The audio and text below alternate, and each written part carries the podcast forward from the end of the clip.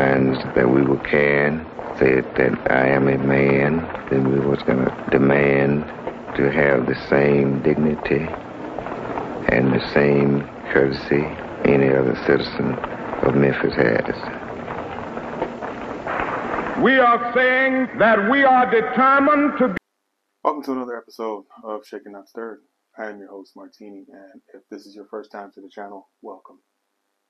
If you visited my channel before and checked out a video, go ahead, please show your support and appreciation for the content by liking this video, sharing it, as well as subscribing or hitting that subscribe button down below. Today's episode is on a topic that I did a part one to in season one of Shaken Not Stirred. And I thought I would do a second part because of how disturbingly subtle and almost non existing it is. It is a topic that I can speak to personally and with complete conviction because it's the only thing I've ever known since the day I was born. Being a black man. Now, before I jump into this episode, as I normally do, I want to preload a few things. For anyone who is watching with any kind of childhood traumas or unreconciled childhood traumas, any unresolved parental issues, or little to zero self awareness. I know the world that we currently live in has commodified just about every single aspect of the human experience as and also places a peculiar emphasis on anyone who shares their thoughts on certain topics to be experts in that topic um, or to make statements about that topic. Well, I'm not here to satisfy those viewers' appetites. Um, I'm here for one reason and one reason only, and that's to provide practical, sensible, and an entirely different perspective on this, the solutions uh, to many of the issues and problems that face the black community. If you're a human being who wears a mask in order to function in the world that we live in, I highly submit you go ahead and hit that not interested button uh, and continue on your life journey with much safety. If you are a human that is tired of wearing the masks, tired of the status quo, please stay a while something just might pique your interest. Now that's out of the way, let's talk. So, black men by and large have existed in what I like to refer to as an antithetical paradox for the better part of the last two millennia, or maybe even more.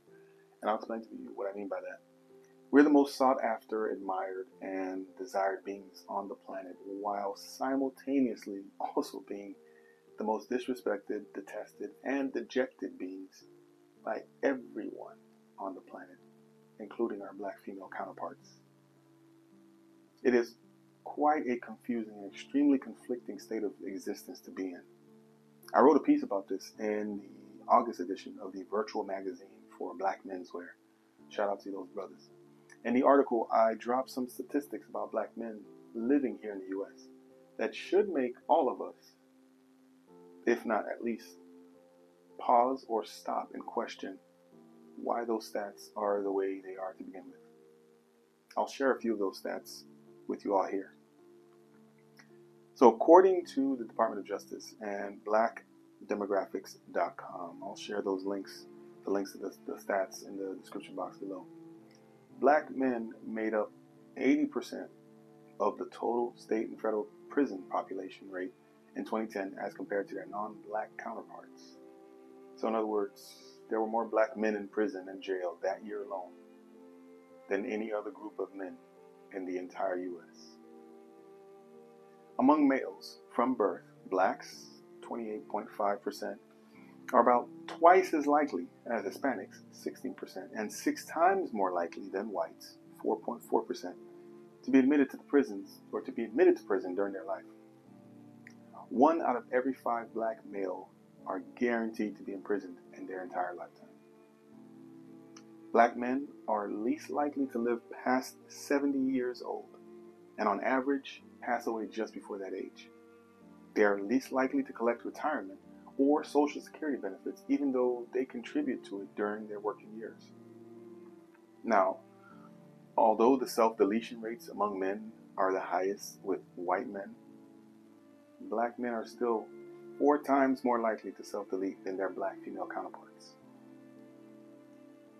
Now, there are many who will hear these statistics and literally go back to whatever it is that they were doing before they heard them. Because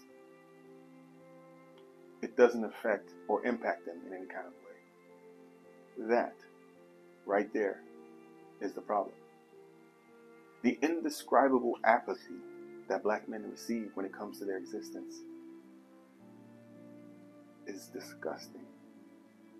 Now, before I move on any further, I want to make sure that you understand that black men and women have not been viewed and treated by and large as beings worthy of existence for a very long time, even up to this present day. So I don't intend to gloss over that, nor do I intend to exclude black women from our collective plight. What I do want to highlight, though, is that some of the things that most people aren't aware of when it comes to black men, and some things that even we as black men ourselves aren't aware of as it pertains to the as it pertains to the reality that we live in. There's a book that was published back in 2007 by the staff of the Washington Post called Being a Black Man, Being a Black Man at the Corner of Progress and Peril, that I would submit all black men and women, and really anyone else for that matter, to read to understand firsthand what it means to be a black man living in the U.S. as well as the rest of the world. It's sort of an anthology of different black men that chronicles their lives and exposes the very real and insufferable challenges that we face every single day of our lives. So, what does it mean to me to be a black man living in the world today? Well, for starters, I have fully accepted the fact that there's a strong probability that I won't live to see 60, maybe even 50 years old. And I'm, at, I'm fully at peace with that. I'm also at peace with the hurt, injury, and pain I have received at the hands of the world, including black women. That won't change my love and appreciation for my sisters, though. Lastly, I'm at peace with the possibility of not seeing the complete unification of black men and black women in my lifetime. And I understand why the division began in the first place. See, for me, being a black man means I got to experience this so called life through the vessel of the original human blueprint. And that alone is something no one can ever take away from me. Peace and blessings.